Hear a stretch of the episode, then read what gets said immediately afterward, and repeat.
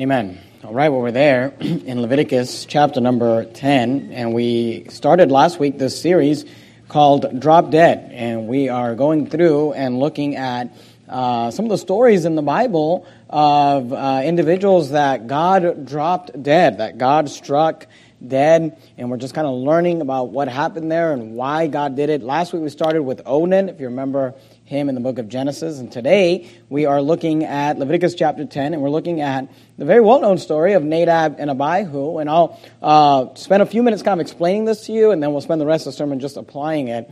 But if you look at Leviticus 10 and verse 1, the Bible says this And Nadab and Abihu, the sons of Aaron, took either of them his censer and put fire therein. Now, there are some things that are not mentioned here that you need to understand.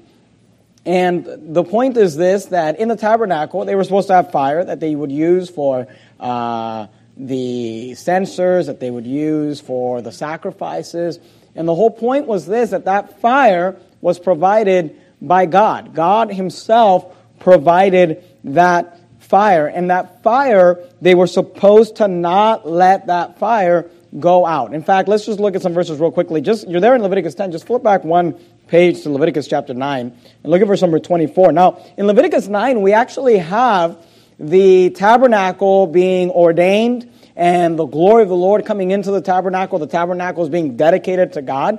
And I want you to notice that when the tabernacle was dedicated to God, this happened with Moses' tabernacle. It also happened with Solomon's temple. It's interesting because the next time we're in Ezekiel, we're going to see this with Ezekiel's temple as well that God actually sends fire down from heaven to show his approval, to show that he, his hand is in this and he is for this. Notice Leviticus 9:24, the Bible says, "And there came a fire out from before the Lord, and consumed upon the altar the burnt offering and the fat, which when all the people saw, they shouted and fell on their faces. So notice, they had this burnt offering, and God actually lit the fire. It's similar also to Elijah. When Elijah did that sacrifice, and fire came down uh, from heaven. And this is what happened when the tabernacle was established. God's fire came down, and then they were supposed to keep that fire lit. They were supposed to use that fire in order to do all of their sacrifices, to do all of their incense. But here we're told that Nadab and Abihu, who were supposed to be working as priests, were supposed to be caring for these things, they've already let the fire go out. And the Bible says here that they took, uh, if, you, if you look back Leviticus 10.1, that they took either of them his censer and put fire therein and put incense thereon and offered strange fire before the Lord. Now that word strange there it doesn't mean the same thing like when we think of uh, uh, strange, we think of someone being like weird or odd. But the word strange there means foreigner. Like in the Bible, you'll often read of the stranger, and it's someone who's a foreigner. And here the Bible tells us that they offered foreign fire. They offered strange fire before the Lord, which he commanded them not. And there went out fire from the Lord. So notice, they bring in foreign fire fire that did not come from God. Fire, the fire from God went out. They were supposed to keep it burning. So they go out and they just get fire from somewhere else. They put fire on their incense and they offer that strange fire before the Lord. And God is not pleased with this at all. God is very upset with this. And in fact, the Bible says that there went out fire from the Lord, just like there went out fire that, uh, that, that went out uh, in Leviticus 9 in order to burn up the sacrifice. Now there comes fire from the Lord. Notice what it says, and devoured them, and they died before the Lord. So God actually sends fire down and burns them up and kills them because they offered strange fire, because they offered foreign fire. Now you say, well, what's the big deal about this strange fire? And here's what you need to understand about the strange fire, and here's what it, what it, what, what it uh, symbolizes, or here's what it represents. Strange fire is what we offer God when we offer God or when we approach God with what He has not provided. See, God provided fire for the sacrifice. God provided fire that was to be used in the tabernacle. They let the fire go out, so then they bring in foreign fire. They bring in fire from somewhere else, and they say, well, we'll just approach God and we will just, you know, give to God fire which He has not provided, strange fire, foreign fire. But God says, no, that is not acceptable. That's unacceptable. So I want you to notice that strange fire, when we're talking about strange fire, because tonight we're going to talk about how modern churches, and when I say modern churches, I mean that in the, in the sense that uh, in modern days or contemporary days, but I also mean it in the sense of liberal churches, how churches today are still offering strange fire unto the Lord. I'm going to give you some uh, three very specific areas in which we do that. But when we use that term, I want to define it for you. When we talk about strange fire, we're talking about approaching God and offering him something that he did not provide offering him something that came from a different source, offering him something that was not provided by God. So strange fire is when we approach God with something that he did not provide. But I want you to notice, secondly, also strange fire is when we approach God with something that he did not command. So it's something that was not provided by God and something that was not commanded by God. Notice verse 1 again, Leviticus chapter 10, verse 1. And Nadab and Abihu, the sons of Aaron, took either of them his censer, and put fire therein, and put incense thereon, and offered strange or foreign fire before the Lord. Notice what the Bible says, which he, the he there is referring to the Lord, which he commanded them not.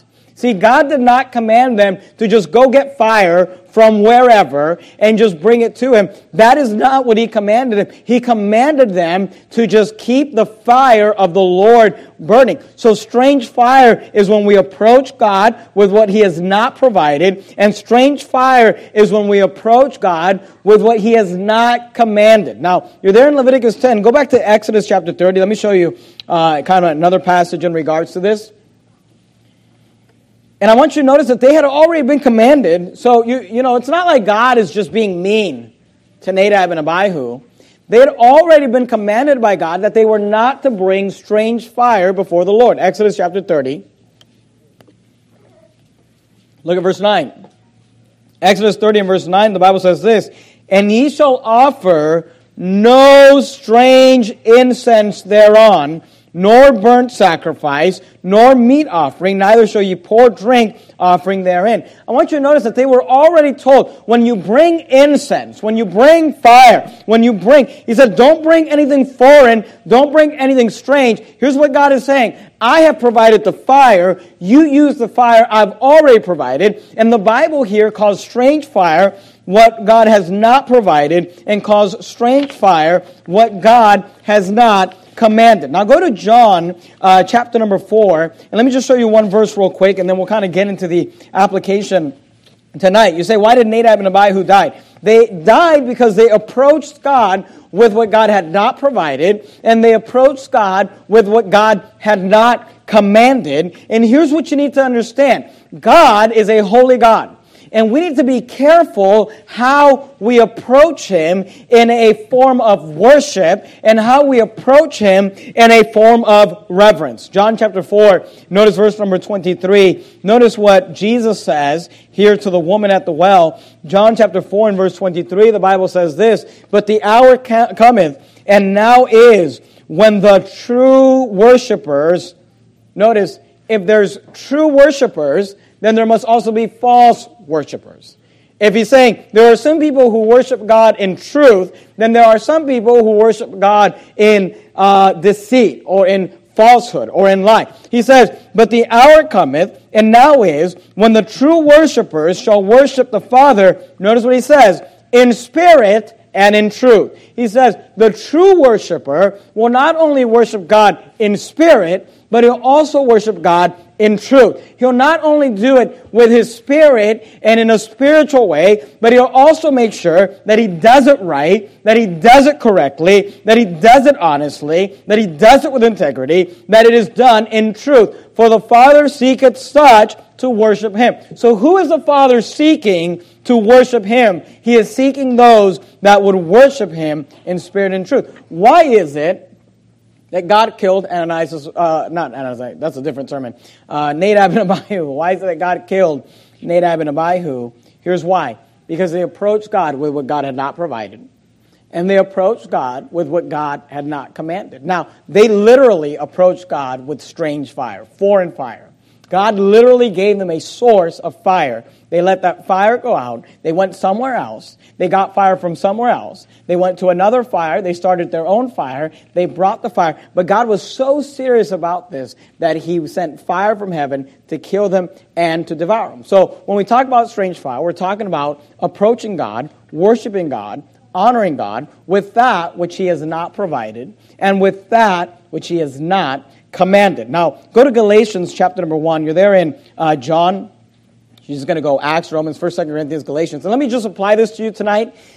Because there are three major areas as far as I can see and tell, and maybe there are more that I'm not thinking about or missing, but there are three major areas that I can look today at the landscape of Christianity, you know, and of course that's Christianity so called because there's many things out there that call themselves Christians that are not. But we can look at the landscape of Christianity, of religion, of spirituality, and I can see kind of some strange fire that's being offered to God today, some strange fire that's being offered to God. He did not provide it, He did not command it, He does not honor it, He does not want it, but yet it's being offered to Him. And these are areas that we, as New Testament Christians, need to be aware of. We need to be able to identify it and say, no, no, no, that's strange fire. That is not what God wants. You say, well, what are the areas? Well, number one, if you'd like to write these down, counterfeit gospels are strange fire. Counterfeit gospels are strange fire. Because remember, what is a strange fire? It is something that God has not provided, and it is something that God has not commanded. And today, there are counterfeit gospels out there false gospels They didn't come from the Bible, They didn't come from God. God did not provide them, God did not command them, and yet you've got millions of people attempting to approach God with a false gospel, and I'm here to tell you that it will not be accepted by God. Galatians 1, look at verse number 6. Notice what the Bible says.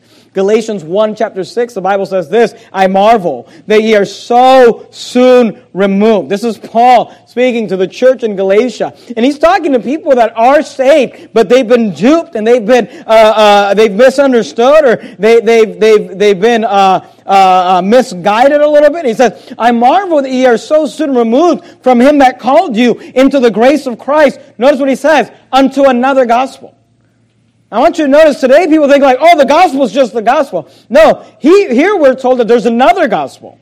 You say, well, what's that other gospel? notice verse 7. Which is not another, but there be some that trouble you and would pervert the gospel of Christ. See, he says there's the gospel of Christ, there's the true gospel, the message of salvation. That salvation is through the death, burial, and resurrection of Jesus Christ. That by simply believing in Christ, you can be saved. And then there are those who have perverted it and turned it into another gospel. See, there's a fire that God provided. It's called the Lord Jesus Christ. And then there's a strange fire out there that people are trying to push upon on society, but it's strange fire. God didn't provide it. God didn't like it. And look, and I realize that you, you know this, and we're here on a Sunday night, but it's good to be refreshed on some of these things, and it's good for us to just remember what we've already learned. You're there in Galatians, keep your finger there. We're going to come right back to it. Go to Romans chapter number 11. You're there in Galatians, just go back, Second Corinthians, First Corinthians, Romans, Romans chapter number 11. What are these strange fire gospels? What are these counterfeit false gospels we're talking about? Well, the first one, very simply, is the gospel that adds works to salvation. Now, look, there, this is so clear in the Bible. The fact that people believe that you have to add works to salvation is just so ridiculous. There's so many verses that we could go to, but let's just go to one just to prove it to you. Because here's what, here's what people will say the adding works to salvation crowd. They'll try to tell you, they'll say, uh, e- even, even Roman Catholics, I mean, even just basic work your way to heaven people, they'll say, you'll tell them, oh, you believe in a work salvation. And they'll say, no, no, no, no. We don't believe in works. We believe in faith, but you also must have works. So they'll say, we don't believe in just working your way there. You have to have faith, but you also have to have works. Or you've got some people that'll say, well, you don't have to have works to be saved, but if you really do get saved, there'll be some works. Here's the problem with that. The problem is that the Bible teaches very clearly that with salvation, you cannot add works in any way, shape, or form to the gospel. Romans chapter 11. Look at verse number 6. Now, here's what you need understand. The gospel Salvation is by grace, right? For by grace are you saved through faith. And that not of yourselves, it is a gift of God, not of works, lest any man should boast. The Bible tells us that for the wages of sin is death, but the gift of God, see, the gift of God is eternal life through Jesus Christ the Lord. See, salvation by definition is a gift. And a gift by definition is free. And when the Bible uses the word grace, that's what the word grace means. The theological term, if you want to write this down, is unmerited favor. It's favor bestowed upon you that you did not earn, that you did not deserve. But if you want to just use a layman's term, it just means free. Grace means free. Grace means you get it for free. It's a gift. Often when I'm out sowing, I'll use these, this idea or this illustration and I'll tell somebody, you know, you've heard of a grace period, right? Maybe you've got a grace period on your home here and the um, mortgage is due on the first or the rent's due on the first. They give you till the fifth to pay it. They call that a grace period. What is that? It's just free time. Why? Because grace means free. That's what it means. Romans 11 verse 6 says this, and if by grace, now please understand, when you see the word grace there, it means free. It means unearned. It means I didn't earn it, I didn't pay for it, I didn't do anything. It was given to me. He says, and if by grace, then it is no more of works. Now, the word works there is referring to earning something, working for something. Because when you work for something, you're earning it. You go to work, your boss gives you a paycheck, he's not giving you a gift. You would be offended if you worked all week long for your boss and he walks up to you and said, Hey, I just wanted to give you a free gift and gives you your paycheck. That's not a gift. You earned it. You worked for it. You put labor into uh, getting that. And here's what he says. Here's what God is saying. If salvation, Romans 11, 6, if it's by grace, and if by grace, he says, then it is no more works. Here's what he's saying. If it's free, you can't earn it. If it's free, you can't work for it. Otherwise, here's what he's saying. If you could earn it, if you could work for it, he says, otherwise, grace is no more grace. Here's what he's saying. If you can pay for it, then it's not free. If you have to work for it, oh, no, no, we believe in salvation by grace, but you also have to have works. I mean, faith without works is dead, right? Here's the problem with that. If you have to work for it, then it's not free. He says, look, if it be no more of works, otherwise grace is no more grace. But if it be of works, then it is no more grace. Otherwise, work is no more work. Here's what he's saying. You can't, you can't mix the two. It's either free or it's not. You either get it for free or you earn it. But you can't say, well, I got it for free and I earned it a little bit. He says, look, if you, if you work for it, then it's no more grace. And if you, uh, and if, if it's grace, then it's no more works. So the adding works to salvation, I'm here to tell you, that is a strange fire. That is a counterfeit gospel that is being, and here's what you need to understand. That gospel will not stand, and that gospel will not be accepted by God. But there's another one, the repent of your sins gospel. And look, all, these are all the same. They just go, this, this same heresy, just a different name. The repent of your sins gospel says, well, you don't have to work for it, but you have to repent of your sins in order to be saved. Let me just give you one verse. You go to Romans 10 9, but let me give you this Jonah 3:10. The Bible says this, and God saw their works that they turned from their evil way. The word repent means to turn. When it's in reference to salvation, actual repenting in, in regards to salvation, it means to turn or to change your mind, to go from unbelief to belief, to go from you believing in the wrong thing, trusting in the wrong thing, to believing and trusting in the right thing. But when we're talking about repenting of your sin, we're talking about sin, it's actually turning away from sin. Here's a problem God calls that works. He said, and God saw their works that they turned from their evil way. When they turned from their evil way, God said, that's works. So if you tell people you got to repent of your sins in order to be saved, you just added works to salvation. You just perverted the gospel of Christ. That's a counterfeit false, strange fire gospel. Let me give you another one. How about the gospel of lordship salvation? Romans 10 9 says this that if thou shalt confess with thy mouth the Lord Jesus. Now, our King James Bible says to confess with your mouth the Lord Jesus. But did you know that the modern Bible versions, and we're going to talk a little bit about the modern Bible versions tonight, the modern Bible versions all change this to say, it doesn't say confess with thy mouth the Lord Jesus, but it says confess with thy mouth that Jesus is Lord. Now you think, well, what's the big deal? They just kind of change the order of the words. But when you change the order of the word, you change the whole meaning. Before you're believing on Jesus Christ and confessing, the word, the term Lord there was a title. It's like if somebody said, hey, you need to go and confess to, you know, brother so and so or Mr. so and so. He's just telling you that's who you need to confess to. That's who you need to call upon. And by the way, that's why we believe in calling upon uh, uh, the Lord for salvation. People get this idea where, well, we don't have to pray for people to get saved. Well, look, you don't. You, you just tell me that you believe. Well, I can't save you. You got to tell God that. You got to call upon Him. You got to confess to the Lord Jesus that you're a sinner in need of salvation and you need Him to save you. But if I said, hey, you need to go ask brother so and so and he'll give you the gift, that's different than me saying, you need to tell me that so and so is your brother. You understand that's, a, that's different?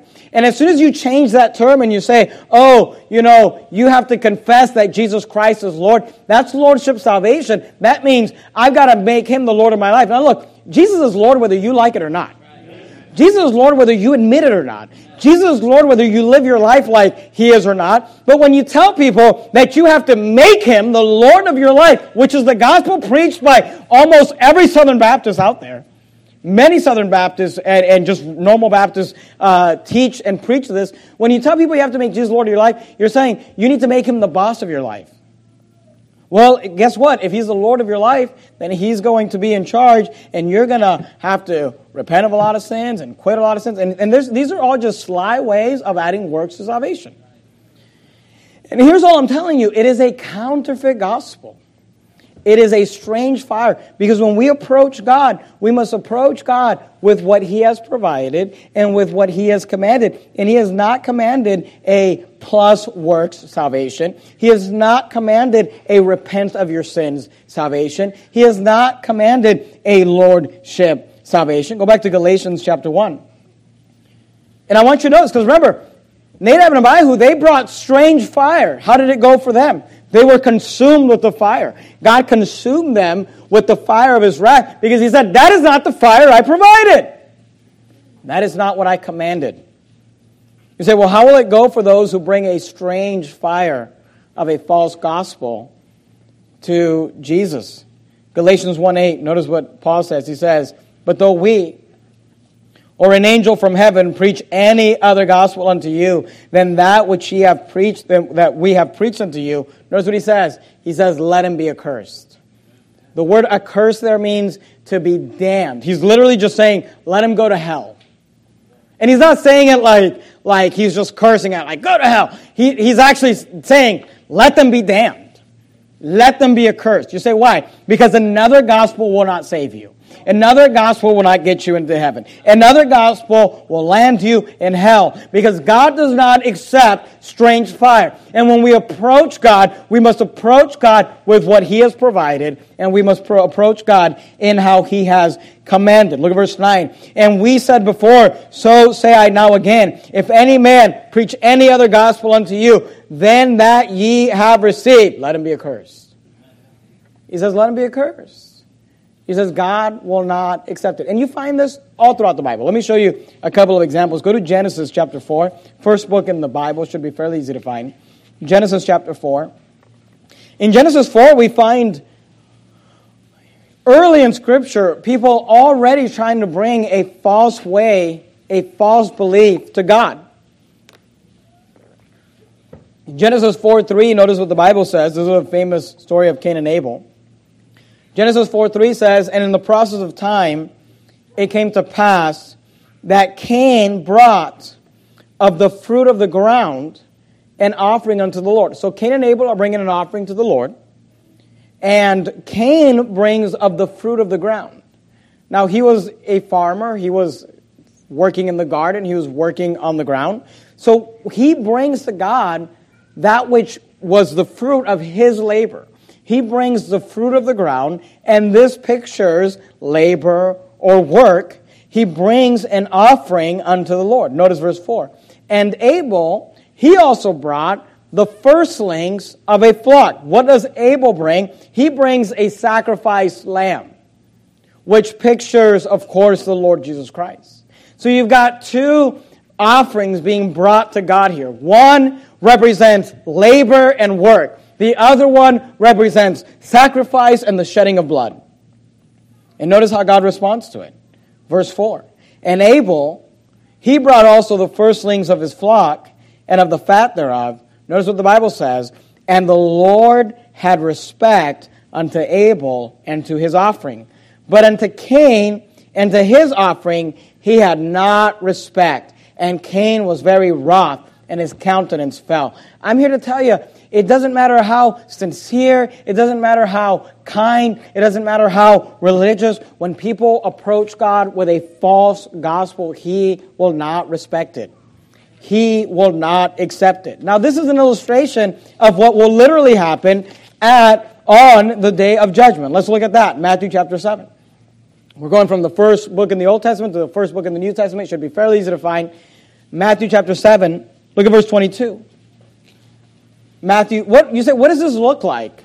Someone bringing a false gospel before the Lord. Someone bringing a false belief system before the Lord. Someone bringing strange fire before the Lord. What does it look like? Matthew chapter 7. Look at verse 22. Matthew 7 22. The Bible says, Many, this is what Jesus says, many will say to me in that day. Now, the day he's referring to is the day of judgment.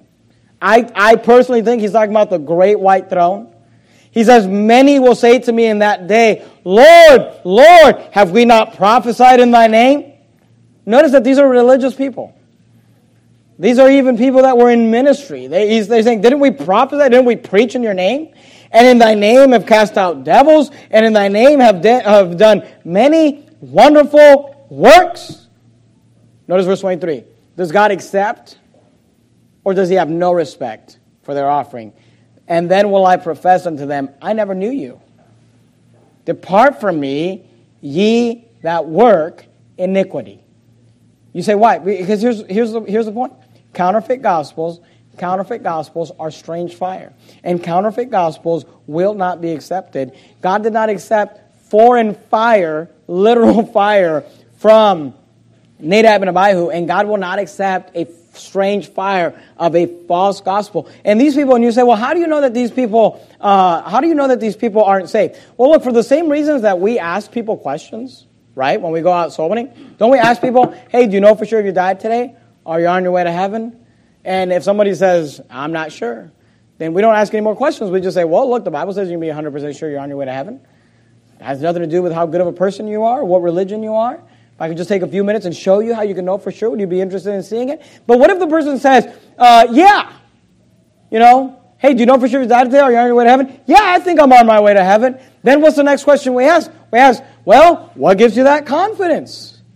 What are you trusting in to get you to heaven? You say, why do you ask those questions? Here's why. Because that question, what is it that you're trusting in, that'll let us know what they believe. Because when you ask somebody, what are you trusting in to get you to heaven? And they say, well, I prophesied and I've cast out devils and I've done many wonderful works. You say, how do you know these people weren't saved? Here's how I know. Because if I'm standing at the judgment, at the great white throne, judgment of God, and God is asking me and saying, why should I not send you to hell? Why should I let you into heaven? The last thing I'm going to say is works. You know what I'm going to say? Uh, I believed on Jesus Christ.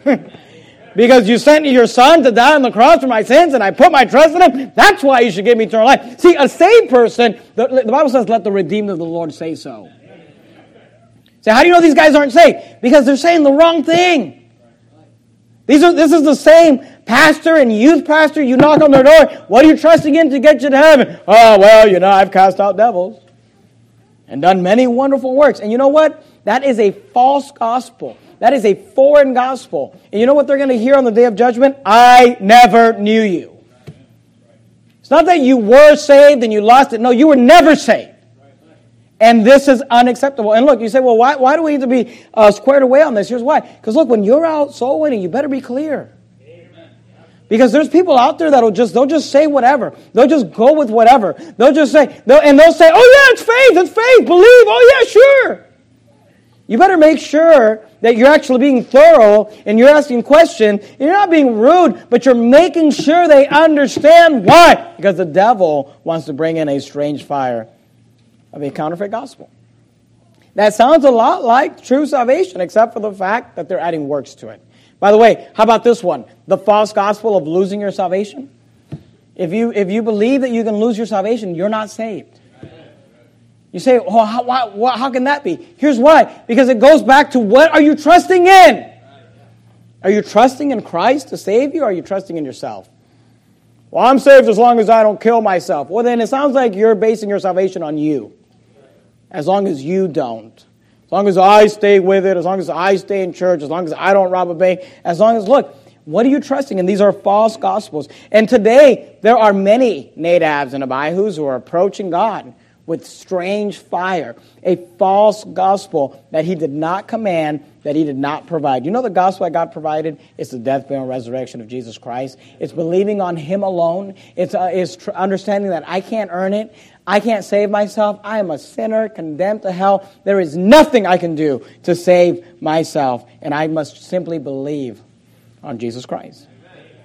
Go to 2 Corinthians chapter number 2. 2 Corinthians chapter 2. If you kept your place there in Galatians, Go to 2 Corinthians chapter 2. We're talking about strange fire.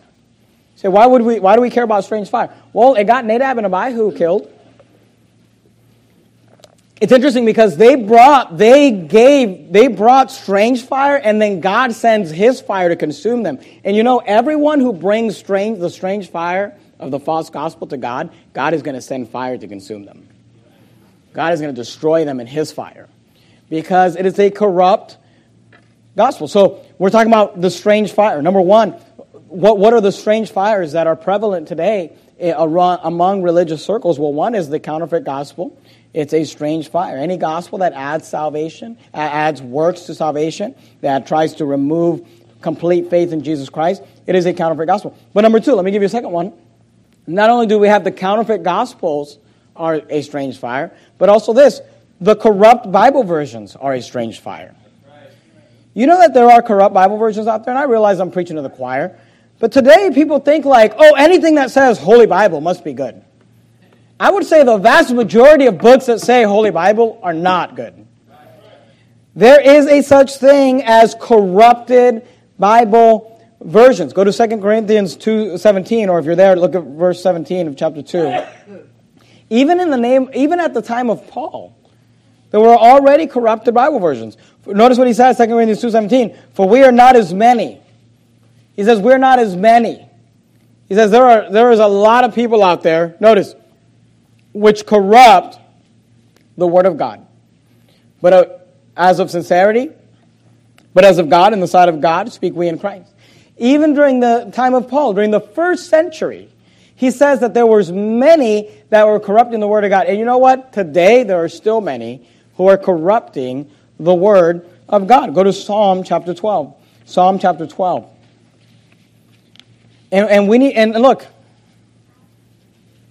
modern Bible versions, corrupted Bible versions, I don't have time to go into all the details about it. If, you, if you're not sure what we're talking about when I'm talking about modern Bible versions, here at Verity Baptist Church, we believe the King James Bible is the inspired and preserved Word of God. And if that doesn't make sense to you or you're not sure what that means, we've got a documentary out there called New World Order, New World Order Bible Versions that explains it. I preached a three-part series not that long ago called A More Sure Word, where we went through, spent three weeks and thoroughly talked about it and looked at it. And I'd encourage you to look up those resources and, and read about it. But here's what you need to understand. The Bible tells us that it, there is an inspired and preserved Word of God. Psalm 12 and verse 6 says this, The words of the Lord are pure words the word pure there means that they are inspired, they're clean, they're the opposite of being corrupted. He says, The words of the Lord are pure words, as silver tried in the furnace of earth, purified seven times. So notice in Psalm 12 6, we have the doctrine of inspiration. God inspired his words, and they are pure. They are clean. They are without corruption. In verse 7, we have the doctrine of preservation. Thou shalt keep them, O Lord, thou shalt preserve them from this generation forever. Now, here's what we believe we believe that every language could have the inspired and preserved Word of God in that language. Because God created languages. God can preserve it, and, and God can use man to bring uh, those, those Bibles into existence and to preserve them and all that. And, and here's what we're saying. In English, we believe that the King James Bible is God's perfect, inspired, pure, and preserved word. Go to Matthew chapter number 4. But while you go there, let me just say this. And again, I don't have time to go into all the details and all, and all the things. But let me just say this. The modern Bible versions, there's a lot of problems with the modern Bible versions. And if you've been with us when we studied this out, you know, we've, we've brought up all the Bibles and compared them and looked at verses and looked at things. I'm not going to do that tonight. But let me just tell you this. The modern Bible versions today have omitted 16 complete verses from the New Testament. Now, it's worse than that because they've omitted all sorts of words and phrases out of many verses where you couldn't say that the entire verse has been omitted, but like half of the verse was omitted. And when you go through and just omit half of this verse, half of that verse, a whole section of this verse, a whole sentence of this verse, eventually that adds up to way more than 16 uh, omitted verses. But there are just 16 complete verses in the Bible. If you've got an NIV in your hand, or an ESV, or an American Standard, or a New King James, you know, one of those modern versions where a lot of these verses are going to be missing, let me just read these to you. I don't have time to have you turn to them, and you don't need to. But here are 16 verses are just completely gone from modern Bible versions. Matthew 17, 21. Howbeit this kind goeth not out but by prayer and fasting. This is a passage where we are told that the way that sometimes de- the devil attacks us with such strength that there's no way for us to beat him unless we give ourselves to prayer and fasting. And that's kind of the key that unlocks the ability to be able to cast out devils that maybe we couldn't cast out before or have victory over devils. I wonder why he would remove that verse. Maybe he doesn't want you to know that you need to be fasting and praying so that you can overcome the wicked one. But he, this, this verse is just gone from modern Bible versions. Howbeit this kind goeth not out, but by prayer and fasting. How about this one? For the, for the Son of Man is not come to save that which was lost. For the Son of Man, excuse me, is come to save that which was lost. That verse is gone. I, I wonder if that's why all these churches that use modern Bible versions, none of them go soul winning. None of them do any sort of evangelistic, trying to reach people, confront people with the gospel. Well, look, in their Bibles, for the Son of Man has come to save that which was lost, it's, that's gone. Uh, here's another one, Matthew 23, 14. Woe unto you, scribes and Pharisees, hypocrites, for you devour widows' houses, and for a pretense make long prayer. Therefore, ye shall receive the greater damnation. A verse where he's damning religious people that aren't saved. That's gone. I wonder why that one's left. Mark 7, 16. Some of these are, are, are, are, you know, deal with doctrine. Some of them don't. Mark 7, 16. If any man have ears to hear, let him hear. That's gone. You say, well, that's not that big of a deal. Look, it's God's word. Every word of God is pure. And look, you shouldn't mess with the word of God. And the Bible says, if any man have ears to hear, let him hear. In Mark 7, 16. Unless you got an NIV or an ESV. How about Numbers 5 and number 6? Are both the same verse in two different places. Mark 9:44, Mark 9:46 both say where the worm dieth not and the fire is not quenched, and both of those verses have been removed from the modern Bible versions. Two verses about hell. I wonder why that one was removed. Mark 11, 26, but if ye do not forgive, neither will your Father which is in heaven forgive your trespasses. Mark 15, 28, and the scripture was fulfilled, which saith, and he was numbered with those transgressors. This is a verse that is actually, is proving a prophecy fulfilled of the Lord Jesus Christ, removed. Luke 17, 36, two men shall be in the field, the one shall be taken and the other left. John 5, 3 through 4. Now, verse 4 is what's completely removed. For an angel went down at a certain season in the pool of, and troubled the waters. Uh, whosoever then first, after the troubling of the waters, stepped in was made whole of whatsoever disease he had. But also the, fir- the, the last part of verse 3, waiting for the moving of the water. The last part of verse 3 and all of verse 4 was removed. Acts 8.37. When you've got the, the, the, the eunuch asking, What does hinder me to be baptized? He's asking, What's stopping me from getting baptized? You've got the question in verse 36. You got them getting baptized in verse 38. But verse 37, the answer, he's asking, What's hindering me from getting baptized? Acts 8.37. And Philip said, If thou believest with all thine heart, thou mayest. And he answered, I believe that Jesus Christ is the Son of God. Gone. Wonder why they would remove that. Acts 15.34. Notwithstanding, it pleased Silas to abide there still. Gone. Acts 24, verses 6 through 8. The, first, the last part of verse 6 all of verse 7 and the first part of verse 8 gone. It says this, and would have judged according to our law, but the chief captain Lysias came upon us and with great violence took him away out of our hands, commanding his accusers to come unto thee. Acts 28, 29, and we had said these words, the Jews departed and had great reasoning, arguing among themselves, gone. Romans 16, 24, the grace of our Lord Jesus Christ will be, be with you all, amen. Gone. 1 John 5, 7 and 8, for there are three that bear record in heaven, the Father, the Word, and the Holy Ghost, and these three are gone, and, uh, and these three are one, that's gone. And there are three that bear witness in earth, that little part is gone as well. Uh, uh, probably the greatest verse on the Trinity, gone. From modern Bible versions. You say, what's the big deal? Well, here's the big deal. Matthew 4 4, are you there? Jesus said, but he answered and said, It is written. Now he says it's written because he's quoting the Old Testament. He says, Man shall not live by bread alone. Notice what he says but by every thought. Is that what it says? But by every idea. Is that what it says? No, he says, but by every word that proceedeth out of the mouth of God. See, Jesus had this idea that you could have a Bible that had every word of God in it. He had this thought that you could have every word that proceeded out of the mouth of God. And he said, Hey, man shall not live by bread alone, but by every word that proceedeth out of the mouth of God. You know what we need? We need an every word Bible. You know what the NIV is not? It's not an every word Bible when 16 verses are missing. It's not an every word Bible when there's just full sections of other verses missing. It's not an every word Bible when the verses that are left, they've got all these little notes at the bottom saying, well, we're not really sure if that verse is really accurate, if that verse, and just casting doubt upon the Word of God. Here's what I'm trying to tell you. Corrupt Bible versions are strange fire. God did not provide them. God did not command them. And when we approach God with an NIV, He's not happy. When we approach God with an ESV, He's not, he's not accepting it. He said, he said, You brought that from a different source. You say, well, well, why do we need to be, Pastor, we all know that. We've all watched New World Order Bible versions. You know why we need to know that? Because some of you will get backslidden and, and leave this church, and you know what? It's fine. If you don't like me, or you don't like my wife, or you don't like the staff, or we did something to offend you, you don't have to come to this church. You know that you can actually, you know, one of these days I'm going to preach a sermon called How to Leave a Church. Because you know that you can actually leave a church and still be right with God? You know that you can leave a church in a way where you say, you know what, I don't pass, I don't like you. You're ugly and you're short. You're not funny or whatever. And, and I'm just going to go somewhere else. You know that you could just go somewhere and you know you can go to another church and just be a blessing there. You don't have to get backslidden. but you know, people will leave a church like Verity Baptist Church and then they'll just go to some NIV church. Or they'll go to some ESV church. Or they'll go to some New King James Church and it's like, what in the world? How in the world do you leave here and go there? Look, you need to just be assured of the fact that modern, corrupt Bible versions are strange fire.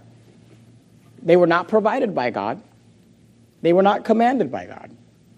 Counterfeit gospels are a strange fire. Corrupt Bible versions are a strange fire. Let me give you a third one. We'll finish up. Go to Ephesians chapter 5. If you kept your place in Galatians, just right after Galatians, you got Ephesians. We're talking about strange fire. Remember, what's strange fire? It wasn't provided by God. It wasn't commanded by God. It's something we use to approach God, but it didn't come from God. Counterfeit gospels are a strange fire. Corrupt Bible verses are a strange fire. Here's the third one. Contemporary Christian music is a strange fire. Contemporary Christian music did not come from God. It's not commanded by God, and it's not pleasing to God. Let me just give you a few statements about music, and I don't want to get into all sorts of detail about music. I preach entire sermons about music and our stance on music. But let me just say this music is spiritual. Whether bad or good, it's all spiritual. Whether it's the Spirit of God or the Spirit of Satan, music, you need to understand this. Music is spiritual. Ephesians 5.18 says this, And be not drunk with wine, wherein is excess, but be filled with the Spirit, speaking to yourselves in psalms and hymns and spiritual songs, singing and making melody in your heart to the Lord. Here, we're told that we ought to sing spiritual songs. You say why? Because music is spiritual. Colossians 3:16, if you if you'd like to go there just you got Ephesians, Philippians, Colossians. Colossians 3:16 says, "Let the word of Christ dwell in you richly in all wisdom, teaching and admonishing one another in psalms and hymns and spiritual songs, singing with grace in your heart to the Lord." So, music is spiritual. The nature of music is spiritual. Whether it's good or bad, it's all spiritual. Whether it's a good spirit or bad spirit, it's all spiritual. And I don't have time to go to Ezekiel 28 and show you how Satan is a musical being. But music is spiritual. And here's what you need. Maybe we will go to Ezekiel 28. I don't know. But go, go to Psalm 22. I'll, I'll decide in a minute. Go to Psalm 22. If you open up your Bible just right in the center, you're more likely to find the book of Psalms. Psalm 22, understand this. Music is spiritual.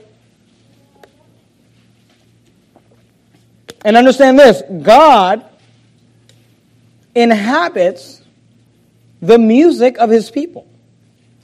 When God's people direct their praises and their worship through music to him, the Bible says that God actually inhabits that music. Psalm 22, verse 2.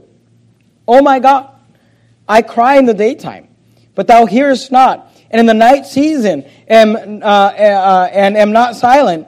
Notice verse 3 but thou art holy, O thou that inhabitest the praises of Israel.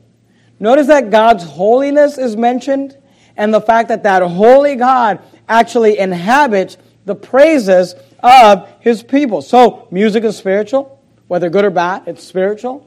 And God loves music to the point where he actually inhabits. The Bible says that, he, that, that, oh, thou inhabitest the praises of Israel. When we sing to God, God inhabits that. You say, how does the God? Well, the Holy Spirit of God is inside of you. You're being filled with the Spirit when you're singing psalms and hymns and spiritual songs. You're directing that praise to God, and God is receiving that praise, and he inhabits that music.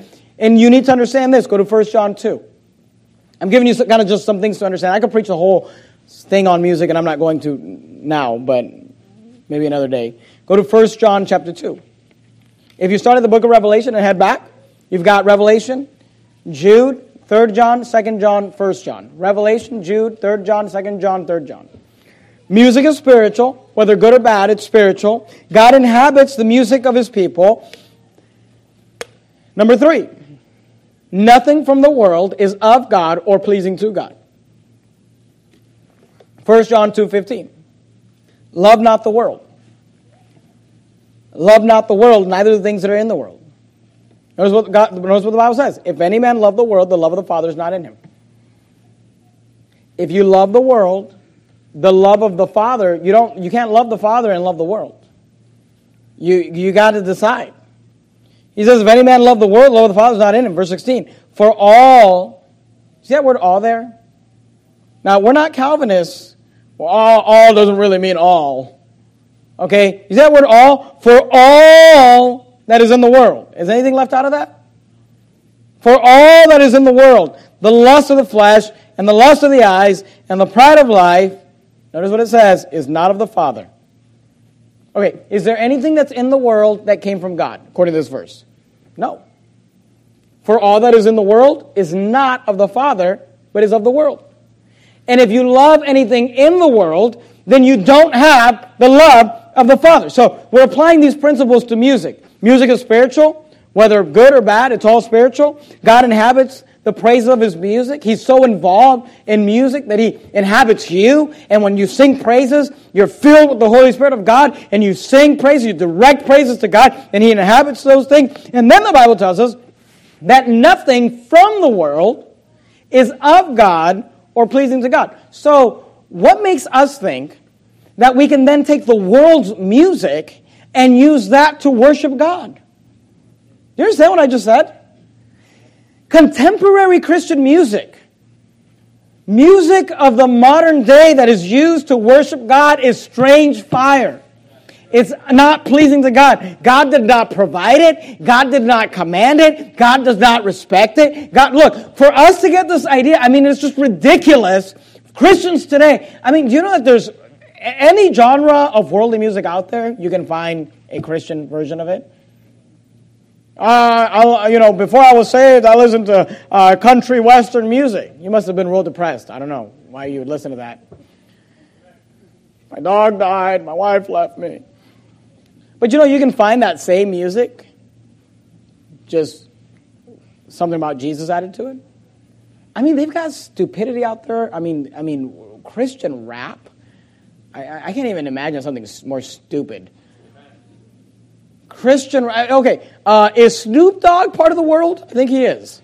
Is Tupac part of the world? But here's what Christian hip hop artists, they're like, let's go act like them get their music, get their ideas, get their clothing, get their, you know, beats and their style, and let's just make it about Jesus. And they think that's acceptable to God. No, that's strange fire. When we take the world's rock and roll music and we add Jesus to it, that's strange fire. When we take the world's country western music and add Jesus to it, that's strange fire. God is not pleased with anything that's from the world. He says, Look, if you love the world, the love of the Father is not in you. And all that is in the world, the lust of the flesh, the lust of the eyes, and the pride of life, all of it, none of it is from the Father. It's from the world. So when people come here and they say, oh, your guys' music is so different, we're like, praise God. Because it came from somewhere else. How can God be pleased? How can God be pleased with music from when we take the world's music and then we redirect that towards God? You know what that is? That's strange fire. You didn't get that fire from God, you got it from somewhere else. You took it from another source. And God says, that's foreign, that's strange. I don't respect that, and I don't want that. Go back to Leviticus chapter 10 where we started. Let me just show you one last thing and we'll finish up. Leviticus chapter 10. Leviticus chapter 10. You know, we focus we focus on the fact that God killed Nadab and Abihu. And that's definitely the climax of the story. Whenever, you know, whenever God drops dead anybody, it's kind of the climax of the story. But here's what's interesting, and here's what I don't think we, we really grasp sometimes. If you look at if you go back to Leviticus 9:24, just real quickly. The Bible says, "And there came a fire out from before the Lord and consumed upon the altar the burnt offering and the fat, which when all the people saw, they shouted and fell on their faces. Remember in Leviticus 9:24, God was not killing anybody. He was just providing fire that might be used that might be used for the service of the tabernacle, for the incense, for those things. What's interesting is that in Leviticus 10:1, the Bible says, "And Nadab and Abihu, the sons of Aaron, took their uh, took either of them his censer and put fire thereon and put incense thereon and offered strange fire before the Lord, fire that God did not provide and fire that God did not command, which he commanded them not. And notice the wording here. Notice how it's similar to what we read in Leviticus 9:24.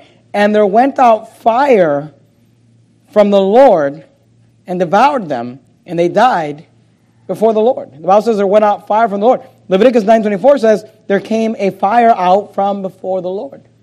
We like to highlight the fact, and I think we should, that God sent fire to kill Nadab and Abihu. But you know, honestly, I'm not necessarily sure that that was the primary thing that God was trying to accomplish. That's definitely something that God accomplished. You know what I think? I think God sent fire from heaven, Leviticus 9. Nadab and Abihu were supposed to keep the fire burning. They were supposed to keep the fire going. You can look at, in the Old Testament, they're given instructions that they're supposed to remove the ashes. They're supposed to replace the wood. They're supposed to make sure the fire keeps burning, that the fire never goes out. That fire was never supposed to go out. But they allowed it to go out. They allowed it to burn out. And then they bring strange fire. And God says, well, I guess I better light the fire again. He sends fire down, and in the process, they die. He's just reigniting his fire. He said, Well, what's the lesson there? Here's the lesson be careful about bringing strange fire to the Lord. Whether it's a false gospel or contemporary music or corrupt Bible versions or whatever it is that you've decided that I will worship God in this way, and you know that that's not, that didn't come from God, God did not provide it, and God did not command it.